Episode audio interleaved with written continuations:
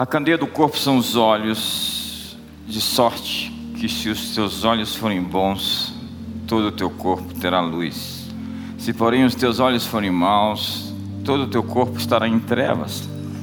Se portanto a luz que há em ti são trevas, quão grandes trevas serão.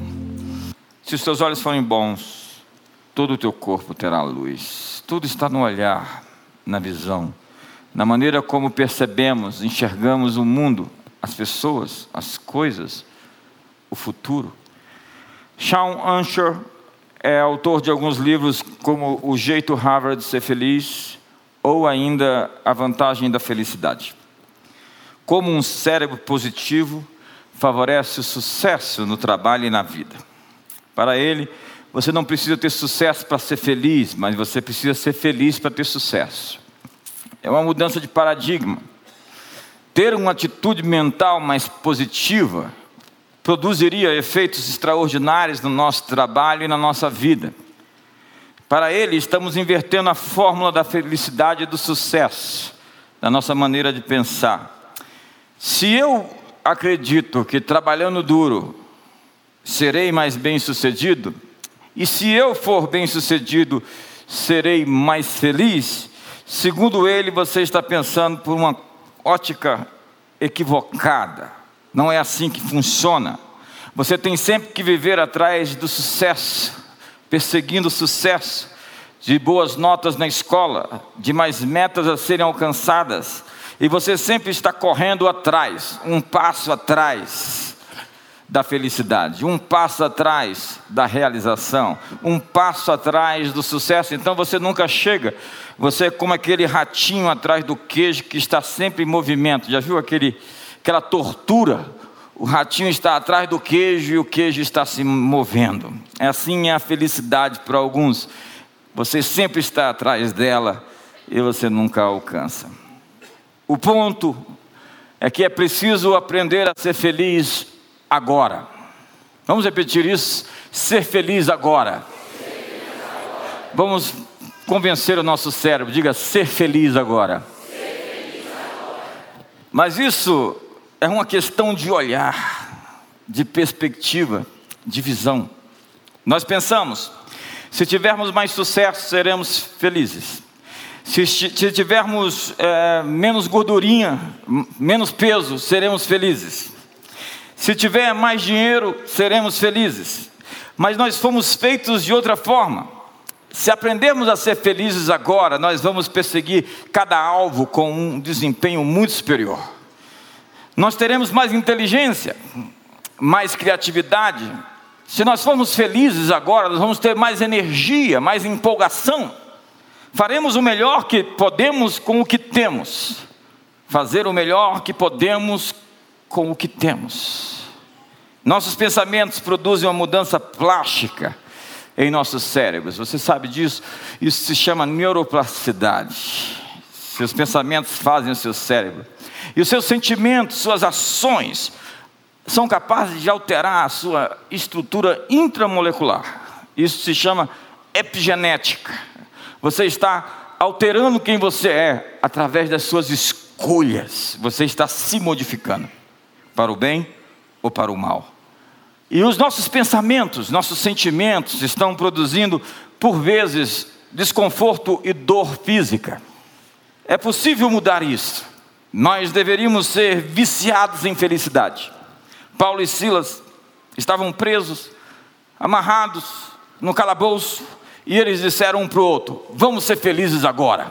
E começaram a cantar: Eu louvarei meu Deus, eu louvarei, Senhor. E aí, o calabouço tremeu, e as cadeias caíram, e as portas se abriram, e Paulo e Silas estavam livres, porque eles resolveram ser felizes naquele momento. Então, tudo, em tudo dar graças, passa a não ser somente mais uma retórica retórica religiosa, como diz a Bíblia, em tudo dai graças. Seja feliz agora. Dê graças por isso que você está vivendo. Seja feliz nesse momento, em tempo real. Eu posso todas as coisas naquele que me fortalece, ganha um novo sentido. Porque nós dizemos, dizemos esse texto como um mantra, como uma afirmação, que contudo deve ser observada dentro do seu devido contexto, que diz que eu sei, sei, ter o pouco, eu sei ter o muito, eu posso todas as coisas daquele que me fortalece, eu resolvi ser feliz agora. Zacarias diz, o profeta, que nós somos prisioneiros da esperança, prisioneiros da esperança, presos de esperança. Há vários significados para a palavra esperança. Você consulta no dicionário, tem pelo menos 10, 15 significados do que seja esperança. Em termos gerais, esperança é sempre a ideia de que alguma coisa boa está para acontecer. Põe a mão no ombro do seu irmão e diga: alguma coisa boa está para acontecer. O significado indo-europeu da palavra esperança significa curva. Curva. É como se tivesse assim uma situação que você precisa mudar e tem uma curva ali. Pense em algo que você precisa mudar. Tem uma curva ali. O que significa uma mudança de direção? O que significa um caminho diferente? Seria o conceito de uma mudança positiva por vir. Uma mudança positiva por vir. É uma descrição de esperança feita no livro de Václav Havel, Breaking the Peace onde ele diz que esperança não consiste na expectativa de que as coisas boas sempre aconteçam, mas de que cada coisa vai fazer sentido. Eu vim aqui essa noite para te dizer: cada coisa vai fazer sentido. Qualquer coisa fora de órbita vai entrar na órbita do seu destino. As coisas vão fazer sentido no Brasil. No Brasil, apesar de todas as batalhas, eu creio que já estamos no curso de uma mudança positiva. O que era esperança está se tornando realidade, que cada situação vai fazer sentido. Diga para o seu irmão, vai fazer sentido? Esperança é a certeza de que o que é bom está prestes a acontecer. Então você olha para o futuro e você acredita. Somos prisioneiros da esperança. Se temos esperança, fazemos nosso cérebro tra trabalhar mais rápido. Se temos esperança, fazemos nosso cérebro trabalhar mais rapidamente, mais inteligentemente. Então a dopamina inunda seu sistema nervoso quando você é positivo, quando você acredita, quando você crê. E ela te deixa mais feliz. E adiciona todos os centros de aprendizagem do seu cérebro. Ei, ei, eu vim aqui lhe dizer: é preciso aprender a ser feliz agora. Você não é feliz no futuro, você é feliz agora. Você não é feliz no passado, você é feliz nesse momento. Aprenda a ser feliz hoje. Faça da vida um espetáculo. Celebre cada dia. Na verdade, celebre o futuro por antecipação. As vitórias que Deus vai te dar. Já faça cultos de ações de graças pelas vitórias que Ele vai derramar sobre sua vida. Se somos felizes agora, somos mais criativos. Se somos felizes agora, nós trabalhamos com mais afinco. Se somos felizes agora, nós desfrutamos da vida. Se somos felizes agora, nós produzimos mais resultado, amamos e somos amados. Precisamos ir para a academia do cérebro, aprender a malhar, exercitar, treinar o nosso cérebro. Assim como você exercita o seu corpo, você tem que exercitar o seu cérebro. Como é que estão os seus músculos cerebrais? Como é que estão os seus pensamentos? A vida dos seus pensamentos. Então eu quero hoje lhe ensinar exercícios para a academia do cérebro, ou a academia metanoia.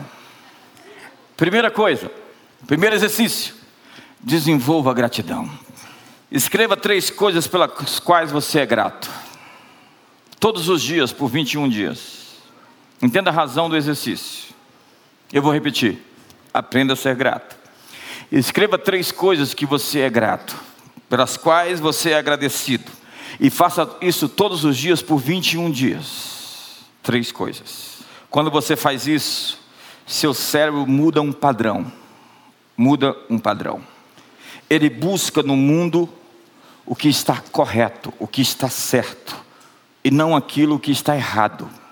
Há muitas pessoas enviesadas, viciadas em infelicidade. Eu conheço pessoas que, se as coisas estiverem dando certas, elas vão dizer: tem alguma coisa errada. E se derem muito certo, elas dizem: isso vai terminar logo. Então elas têm a ideia de que o mundo precisa ser corrigido. Como diz Jordan Peterson, então se você acredita que o mundo tem que ser corrigido, começa corrigindo na sua casa as coisas que estão fora de lugar. Então o seu cérebro, quando você fizer durante 21 dias, escrevendo três coisas pelas quais você é grato, ele vai buscar o que é positivo. Você está fazendo um exercício mental para procurar o que está certo e pelo o que você é grato. Ao invés de procurar o que está errado, você tem essas coisas, de repente você está ali, está tudo bem e você se sente ameaçado. Você fala assim: tem alguma coisa para criticar? Tem gente que é assim, tem alguma coisa para criticar? Tem gente que é cheio de adversativas, mas, contudo, entretanto, todavia, ele sempre tem algo a dizer que está errado. Há pessoas em, viciadas em encontrar o que está errado. Então vamos fazer um exercício cerebral de gratidão. Segundo exercício. Escreva uma experiência positiva que você teve nas últimas 24 horas. Escreva todos os dias. Eu tive essa experiência, eu recebi essa palavra, esse versículo falou comigo. Aquele post do Marco César me inspirou. E isso é incrível, porque ele não posta nada. O que isso faz no seu cérebro é incrível.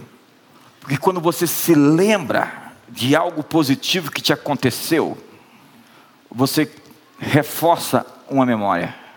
Reforça uma memória. Bob Harrison falou para mim sobre replay seletivo, que é a ideia de criar momentos poderosos para serem lembrados. Famílias se separam porque elas se lembram das coisas ruins que aconteceram e elas enfatizam a dor. Famílias permanecem firmes porque elas enfatizam aquilo que deu certo e elas têm muitos motivos para estar juntos, porque elas lembram aquilo que lhes dá esperança. Replay seletivo é você decidir o que você deseja se lembrar. Entenda, sem memória não existe identidade, nem de uma pessoa, nem de uma nação. Há doenças que fazem as pessoas esquecerem quem são. Então elas não têm identidade, porque elas não se lembram quem elas são. Uma nação perde a sua identidade quando ela perde a sua história. E é por isso que o progressismo, que é chamado de progressismo, é a grande tragédia de tentar dizer que tudo que foi feito no passado não é importante. Então vamos apagar essa história, ou vamos reeditar essa história.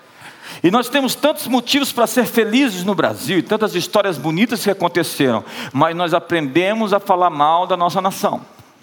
E nós aprendemos a criticar tudo o que está errado. E até outro tempo as pessoas acreditavam que se fosse importado era bom, se fosse nacional era ruim. Eu quero lhe dizer que o que está sendo produzido nesse país é modelo exportação o avivamento que está sendo produzido nesse país vai invadir o mundo. Os produtos que estão sendo produ produzidos nesse país vão ser cobiçados por todas as nações lá fora. Tudo que está sendo feito nesse país vai ter aquele carimbo do perovar de caminha naquela terra plantando, tudo dá e vai frutificar, vai florescer, vai crescer, vai prosperar.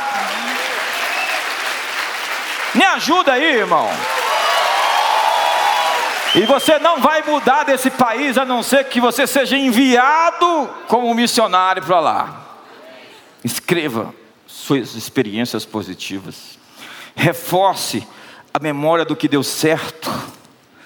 Se nós mudamos os ingredientes que usamos para criar as nossas emoções, nós modificamos nossa vida emocional. Vida emocional. Pode ser o céu ou pode ser o inferno. Vida emocional. Há pessoas que são suas piores inimigas. Elas não amam ninguém porque se odeiam. E elas não conseguem ficar sozinhas porque não conseguem suportar a si mesmas. Como é a sua companhia? É boa, positiva, agradável. A propósito, dê um, um passeio consigo. Reflita acerca das suas realizações. Decida ser feliz agora. A neurocientista Lisa Feldman, em seu livro Como as Emoções São Feitas, A Vida Secreta do Cérebro, diz que emoções não são inatas, elas não vêm prontas, elas são construídas. Feldman diz que as emoções não estão no nosso cérebro quando nós nascemos. Emoções seriam suposições que o cérebro possui, construindo aquilo ao longo da vida.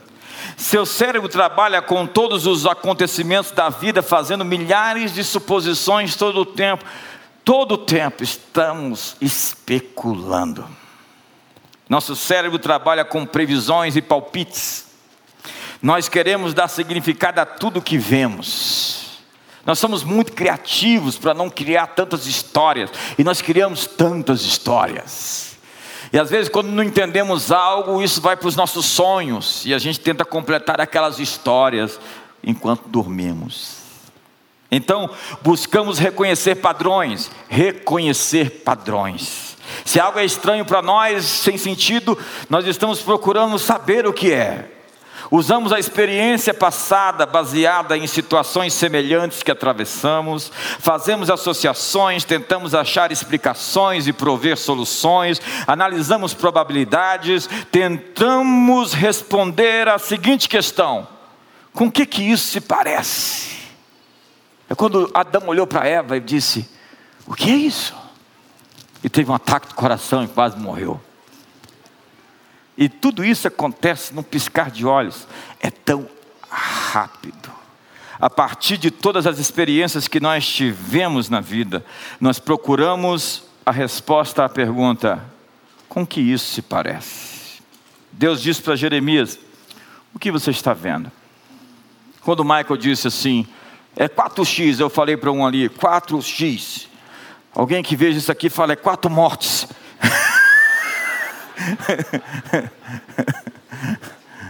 É engraçado as culturas, porque tudo que você falar pode ter interpretações distintas. O que é uma bênção para um pode ser a maldição para o outro. Ei, ei, olhe para mim. O que você está vendo? Qual é o futuro que você está vendo? Tem gente que fica estudando doença para saber de qual doença que vai morrer. ele fica olhando ali o tanto de doença que ele pode ter. É incrível. Porque o que você está vendo é uma colcha de retalhos de sua experiência emocional. Você junta tudo, confere todos os padrões, a semelhança de tudo aquilo que você viveu e você tenta montar um quadro.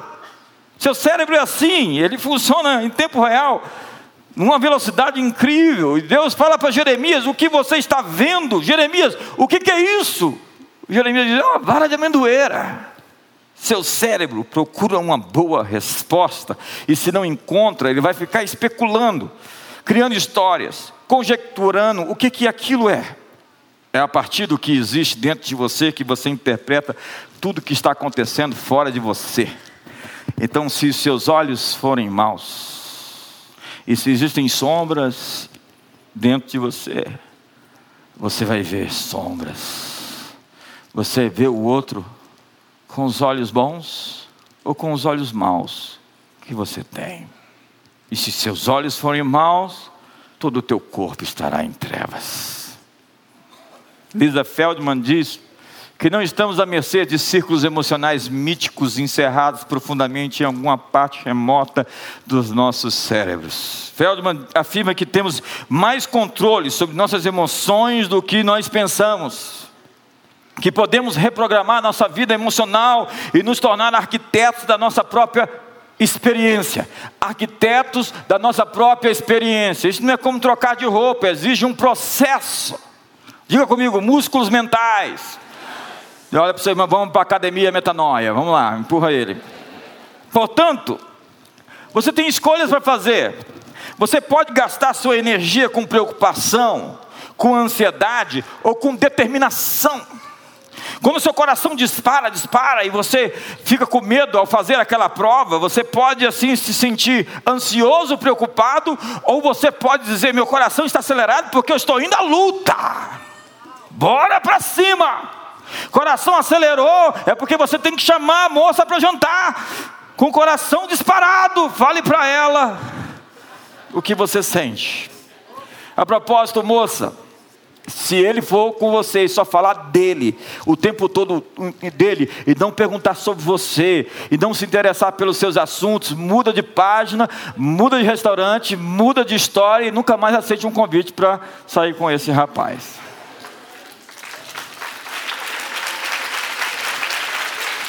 Narcisistas só falam de si. Ele tem que se preocupar com você. Ele tem que perguntar para você como está você, o que você faz na vida. Ele tem que ter conversas para conhecer a sua vida e não tentar contar vantagem todo o tempo. Você pode encarar o estresse como uma ameaça ou como um desafio. Tudo é uma questão de perspectiva. O estresse ou a luta que você está passando pode ser vista como algo muito ruim ou como uma plataforma para o seu destino. Lembre-se, você está treinando o seu cérebro como treina o seu físico. Na ciência da felicidade, sucesso é decidido em como você enfrenta a vida com positividade. Somos prisioneiros da esperança. Portanto, exercite o seu cérebro. Escreva uma experiência positiva todo dia. Traga a memória, reforce as memórias. Você é o que você decidiu lembrar. Seu casamento é o que você decidiu esquecer. Escreva uma promessa bíblica que você recebeu. Pregue no espelho onde você escova os dentes e olhe para ela todos os dias.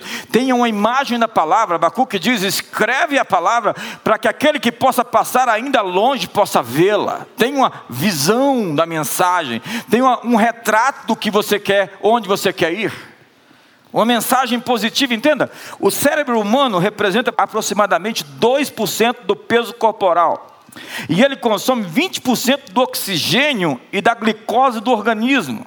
O cérebro pode consumir 20% de tudo quanto costumamos gastar de nossa energia por dia.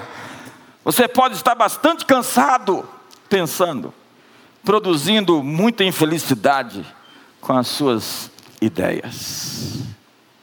Terceiro exercício: ajuste o seu foco. Desfocar é como se eu pegasse o seu óculos, que não tem nada a ver comigo, e fosse olhar com ele. Eu estou desfocado, porque esse não é meu grau, essa não é a minha visão. Então, se você pega um óculos com um grau maior do que você tem, você não vai enxergar direito. E se você coloca um óculos quebrado no seu rosto, está tudo quebrado na sua frente. É aquela história do rapaz que o pastor é chamado pela família para aconselhar, porque ele tem compulsão sexual. Então o rapaz chega diante do pastor e o pastor diz: Como está tudo? Está tudo bem. Eu vou fazer alguns desenhos, você pode me dizer o que você vê? Sim. Então o pastor desenha um círculo numa, num painel e o rapaz é perguntado ao rapaz: O que você vê? Ele disse: Eu vejo duas pessoas fazendo sexo sob o sol ou sob a lua. Aí o pastor então agora apaga aquele desenho e desenha outro que é um triângulo. O que você vê com esse triângulo? Eu vejo duas pessoas fazendo sexo numa cabana. Então tá, apagou a cabana, fez agora um quadrado. O que você vê? Eu vejo duas pessoas fazendo sexo debaixo de uma coberta. Rapaz, realmente você tem problemas sexuais, você é compulsivo, você tem uma mania, você precisa de tratamento. O que? O Senhor é que tem problemas sexuais. O Senhor é um tarado, um maníaco. Fica desenhando esses objetos profanos na minha frente. Eu vou ali processar. Quem tem olhos cheios de catarro, para ele tudo é catarrento.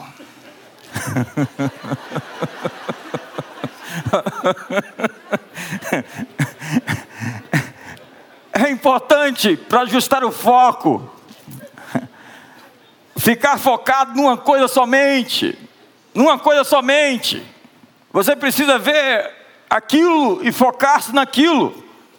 Se você persegue dois coelhos, ambos vão fugir. Se você está olhando para a loura e para a morena, eu espero que você fique sem nenhuma. É preciso calar todas as vozes.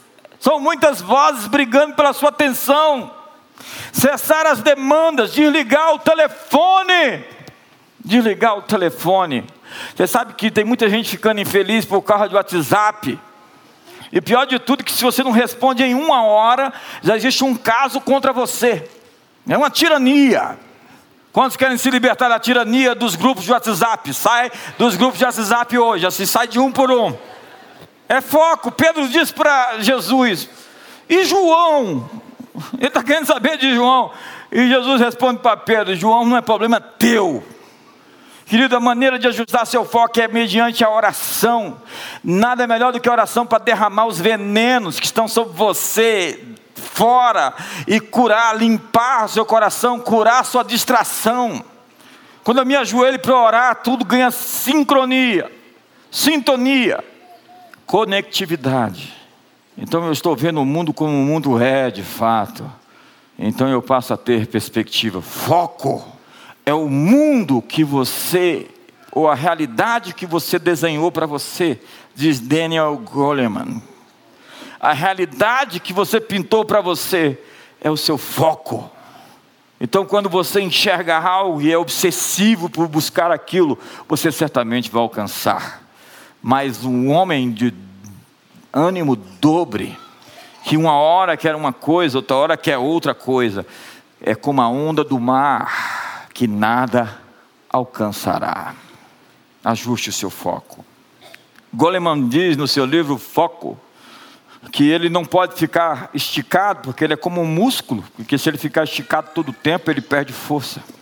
Existem momentos para você relaxar, mas que você deve realmente saber o que você está buscando, porque um homem que não sabe o que procura, vai se contentar com qualquer coisa que encontrar. E por último, cultive atos de generosidade espontaneamente, atos conscientes de gentileza. Exercite isso. Seja intencionalmente gentil. Elogie e agradeça alguém. Elogie e agradeça as pessoas. A forma mais efetiva de ter sucesso é ajudar aos outros terem sucesso. Adam Grant escreveu um maravilhoso livro chamado Dar e Receber. Dica da Dice do Márcio Michele.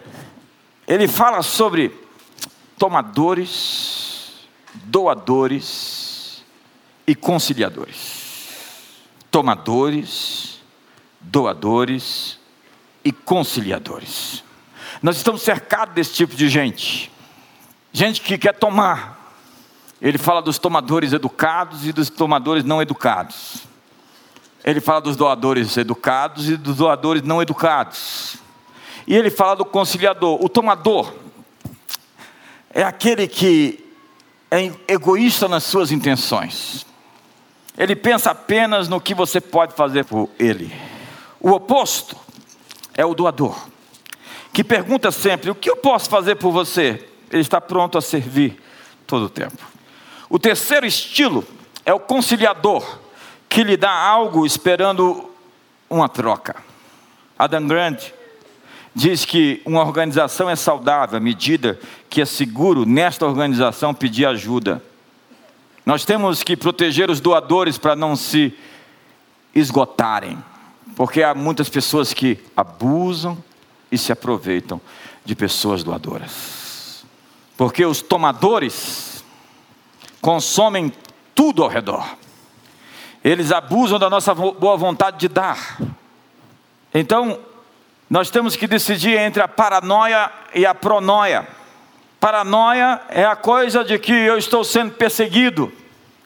A pronoia é a coisa de que eu também estou sendo perseguido, mas para o bem. Pronoia é a crença ilusória de que os outros estão a conspirar pelo meu bem-estar. Eu estou enfrentando um problema, está todo mundo conspirando para me fazer o bem que essas pessoas vão nas nossas costas dizer coisas excepcionais sobre nós.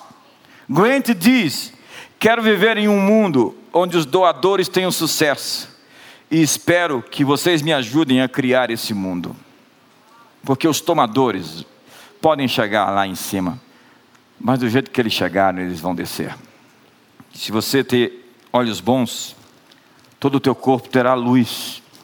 É preciso decidir ser feliz agora. Então, vamos fazer uma festa sem motivo, ou com motivos antecipados. A propósito, você acha que conhece a pessoa que está do seu lado? Espere um pouquinho mais, porque ela vai se reapresentar para você. Porque à medida que nós seguimos, nós estamos todos sendo transformados. E quando transformados, nós estamos nos transformando em alguém muito melhor do que somos hoje. É preciso decidir ser feliz agora. Há uma decisão a ser tomada aqui essa noite. A Bíblia diz: se alguém está triste, cante louvores. Seja feliz agora. Há uma decisão a ser tomada por casais que sofrem pelo passado, pelas dores, amarguras, ressentimentos. Decida ser feliz hoje. Há uma decisão a ser tomada por pessoas que ainda não se livraram da culpa, da condenação, da acusação. O sangue de Jesus purifica a sua consciência de obras mortas. Decida ser feliz agora. Há uma decisão a ser tomada, há uma escolha a ser feita. O que você está vendo? Você tem um viés, uma viseira, uma perspectiva, uma maneira de enxergar as coisas a partir do que lhe aconteceu outrora. E o Senhor está dizendo a você: nada será igual ao que foi antes, nada, nem mesmo parecido. Eu estou fazendo uma coisa nova que está saindo à luz. Eu estou colocando um caminho no deserto e rios no ermo. E o que eu estou para fazer é absolutamente inédito. Não foi visto, não foi ouvido, nem penetrou em coração humano. Abre-te para o novo. Abrace o futuro. O que você está vendo? Modifique o seu interior as coisas que você interpreta como sinais. Há pessoas místicas, há pessoas com maus presságios, há pessoas que têm sentimentos calafrios, vultos. O que você está vendo? Pare de associar qualquer coisa com qualquer coisa ruim que lhe aconteceu. Deus é poderoso para te guardar do mal. As minhas ovelhas eu as tenho nas minhas mãos, quem as arrebatará de mim? Avance para o seu futuro, o que você está vendo? É o conjunto de coisas que você amontoou no seu coração. Limpe hoje o seu coração do ódio, da tentativa de exigir, cobrar. Deixe de ser um tomador essa noite. Um tomador sempre está na posição de exigir. Hoje, coloque a toalha na cintura e lave os pés das pessoas.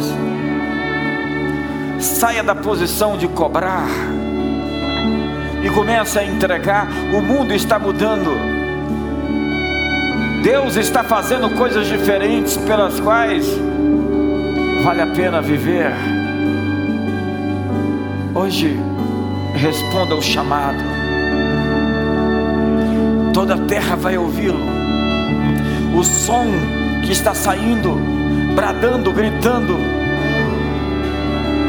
Mundo está mudando. Se prepare para a nova década. Ela já começa no calendário lunar na próxima segunda-feira. Venha domingo para celebrar uma passagem de tempo.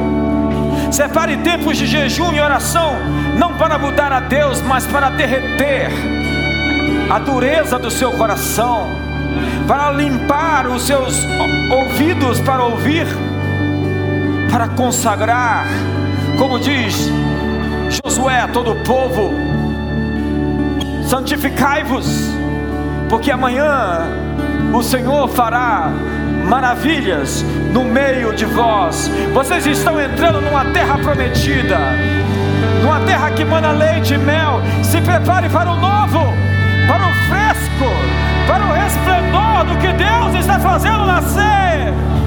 Deixe isso crescer, deixe isso te ocupar, te possuir, te dominar. A glória da nova casa será maior do que a glória da primeira. Nada será comparado ao que foi antes. Deus sempre termina melhor do que começou. O que está diante de você